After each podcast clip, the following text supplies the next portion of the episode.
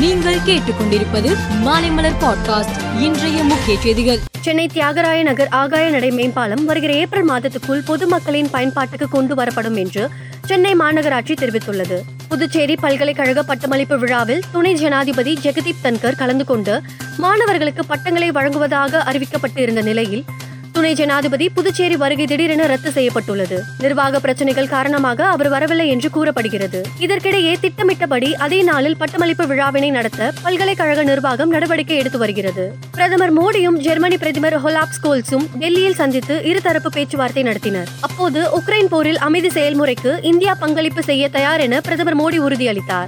அடுத்த தேர்தலில் பாஜகவை தோற்கடிக்க ஒரே சிந்தனை கொண்ட கட்சிகளுடன் கூட்டணி வைத்துக் கொள்ள காங்கிரஸ் தயார் என்று கட்சித் தலைவர் மல்லிகார்ஜுன் கார்கே அறிவித்துள்ளார். உக்ரைன் ரஷ்யா போரில் ஒரு கட்டத்தில் போர் விமானங்களின் பங்களிப்பு என்பதை மறுக்க முடியாது. எனவே ரஷ்யாவின் படையெடுப்புக்கு எதிரான உக்ரைனின் தற்காப்புக்கு உதவ எஃப் சிக்ஸ்டீன் ரக போர் விமானங்களை வழங்க டென்மார்க் அரசு தயாராக இருக்கிறது என்று அந்நாட்டின் ராணுவ மந்திரி ட்ரோல்ஸ்லண்ட் ஃபால்சன் கூறியுள்ளார். பெண்கள் இருபது ஓவர் உலகக்கோப்பை கிரிக்கெட் இறுதிப் போட்டியில் இன்று ஆஸ்திரேலியா தென்னாப்பிரிக்கா அணிகள் மோதுகின்றது.